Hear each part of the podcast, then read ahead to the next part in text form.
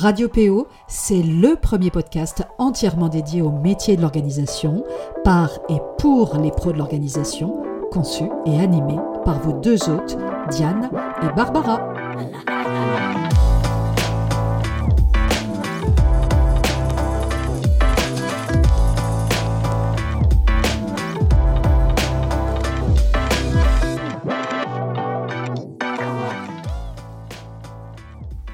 Je vous retrouve ce vendredi pour l'épisode 10 du podcast Radio PO et c'est toujours un grand plaisir. Le sujet que je vais aborder aujourd'hui nous concerne tous, il s'agit du home management. Mais alors, de quoi parle-t-on? Il s'agit tout simplement d'organisation familiale, de l'organisation de notre quotidien. Vaste sujet dont on pourrait parler des heures et pour lequel on peut décliner un nombre incalculable de thématiques, de sous-thématiques. Et justement, quand on parle d'organisation familiale, on a tendance à penser de prime abord à l'intendance de la maison, son entretien, à savoir le rangement des pièces et le ménage, la gestion du linge, les courses, les repas, etc. Mais cela concerne aussi l'éducation des enfants et la vie de famille en général, les rendez-vous médicaux, les devoirs, les activités extrascolaires, les temps de détente et de jeu. Ce qu'on peut dire, c'est que tout ce que je viens d'énumérer est étroitement lié à des contraintes temporelles très fortes avec lesquelles la famille doit composer, et c'est là, souvent, que ça se complique. Parce que oui, s'il y a une chose que nous avons tous en commun, c'est justement d'être soumis à des journées de 24 heures et pas une minute de plus, que l'on soit riche ou pauvre, homme ou femme, enfant ou adulte. Et c'est justement dans ces fameuses 24 heures, et même plutôt 16 heures si on enlève le temps du sommeil, que nous devons réussir à caser tout ce qu'on a à faire, ou tout au moins ce qu'on aurait aimé pouvoir faire, considérant les contraintes et les temps incompressibles de chacun. Mais au fond, qu'est-ce qu'on entend cette fois par organisation? Si on se réfère aux définitions officielles, on peut en extraire plusieurs notions. Elles visent un ou plusieurs objectifs communs dans le but de répondre à des besoins, elle implique des moyens matériels ou humains, et enfin, elle s'organise dans un système global qui va s'articuler autour d'un référentiel. J'entends par référentiel les nouvelles règles que l'on choisira d'adopter ainsi que les autres membres du foyer, les niveaux d'exigence pour lesquels on va opter, et les routines que l'on choisira de mettre en place. Je voulais aussi revenir sur ma propre définition de l'organisation que je vous partageais dans un épisode précédent. L'organisation consiste à mettre en œuvre des process pour faciliter la gestion, la répartition et le suivi de ceux dont on a la charge ou la responsabilité.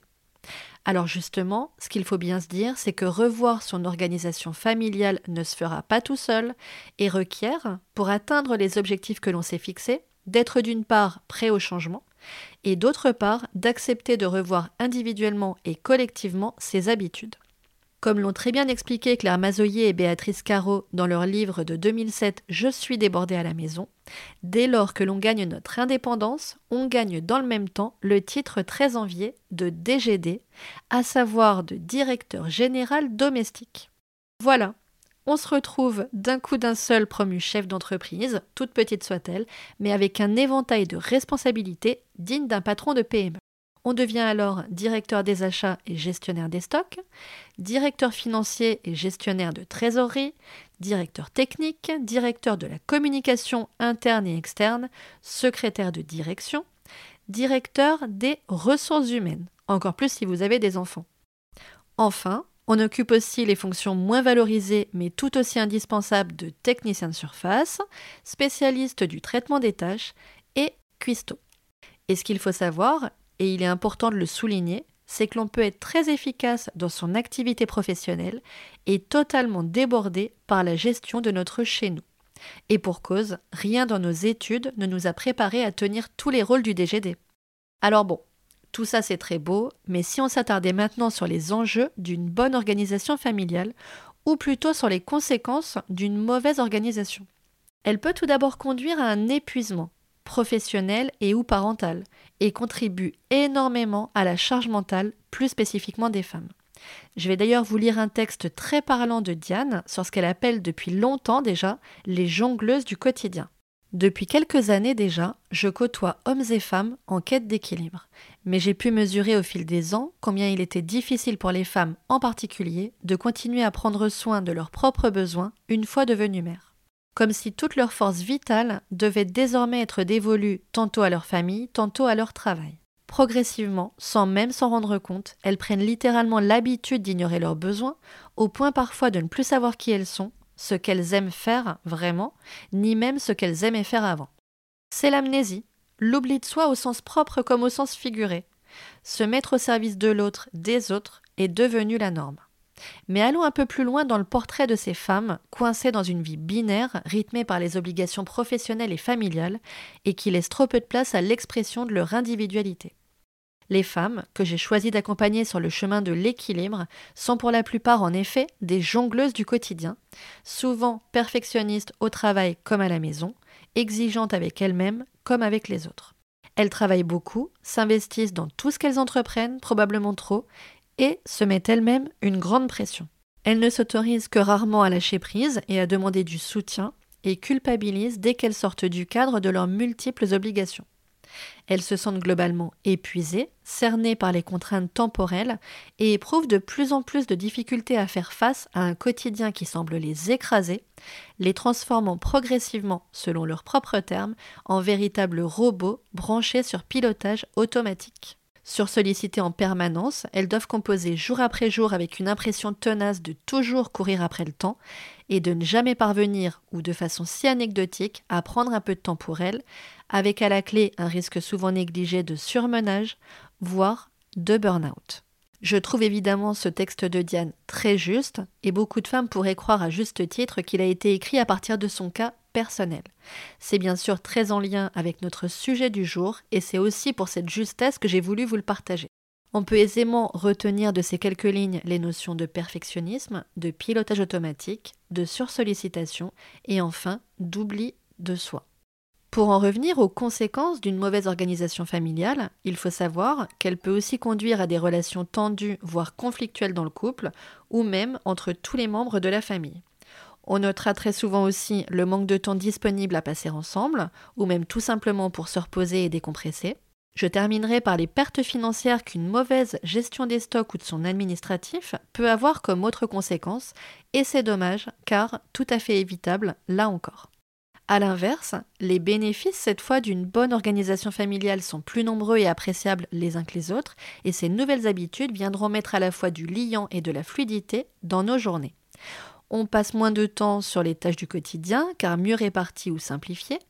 On retrouve du temps pour soi, pour ses projets et ou pour passer plus de temps en famille. On gagne aussi en clarté et en visibilité à différents niveaux. On ne réinvente pas les choses constamment puisqu'elles sont clairement posées. Et globalement, on est moins fatigué et stressé au quotidien. Pour y parvenir, j'aurais tendance à conseiller de ne pas vouloir tout révolutionner à la fois, tout d'abord, essayez peut-être d'identifier ce qui coince chez vous, la gestion des courses et des repas, la gestion du linge, une inégalité dans la répartition des tâches ménagères, les routines du matin et ou du soir, etc.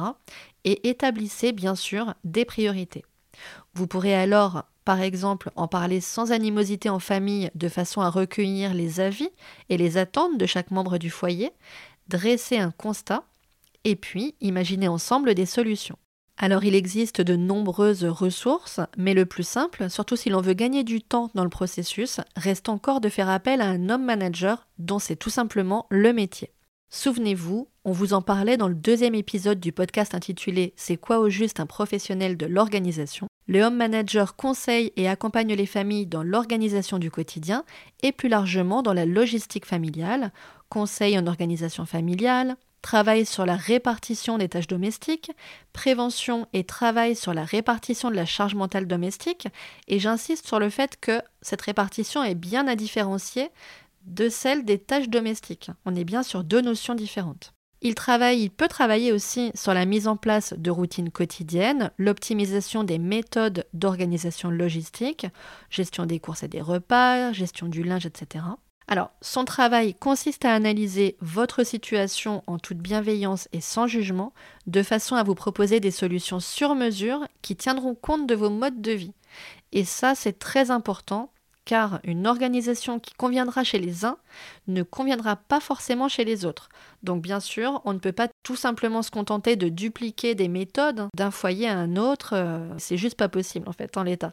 Il s'agit euh, le plus souvent d'un accompagnement en plusieurs étapes et donc sur la durée, pouvant aller de quelques semaines à quelques mois selon les prestations d'une part, mais surtout selon là ou les problématiques pour lesquelles une solution est attendue. Le Home Manager va encadrer le processus de A à Z et avancera à vos côtés de façon à réajuster au fur et à mesure si besoin. En résumé, son rôle est de mettre du liant dans l'organisation de vos journées et dans vos routines logistiques. Pour aller plus loin, je vous invite à découvrir les quelques ressources que je vous partage dans la description de cet épisode. Vous y trouverez alors la référence du livre SOS Charge mentale de Diane Ballona Roland, notre manifeste pour une vie plus douce disponible en téléchargement, le lien du programme J'allège et je partage ma charge mentale, et enfin le lien d'abonnement à notre Slow Newsletter qui vous permettra de télécharger notre e-book La boîte à outils des jongleuses du quotidien. Voilà pour aujourd'hui, je n'ai plus qu'à vous souhaiter un très bon grand week-end, bien mérité j'en suis sûre, et je vous dis à très bientôt sur Radio PO.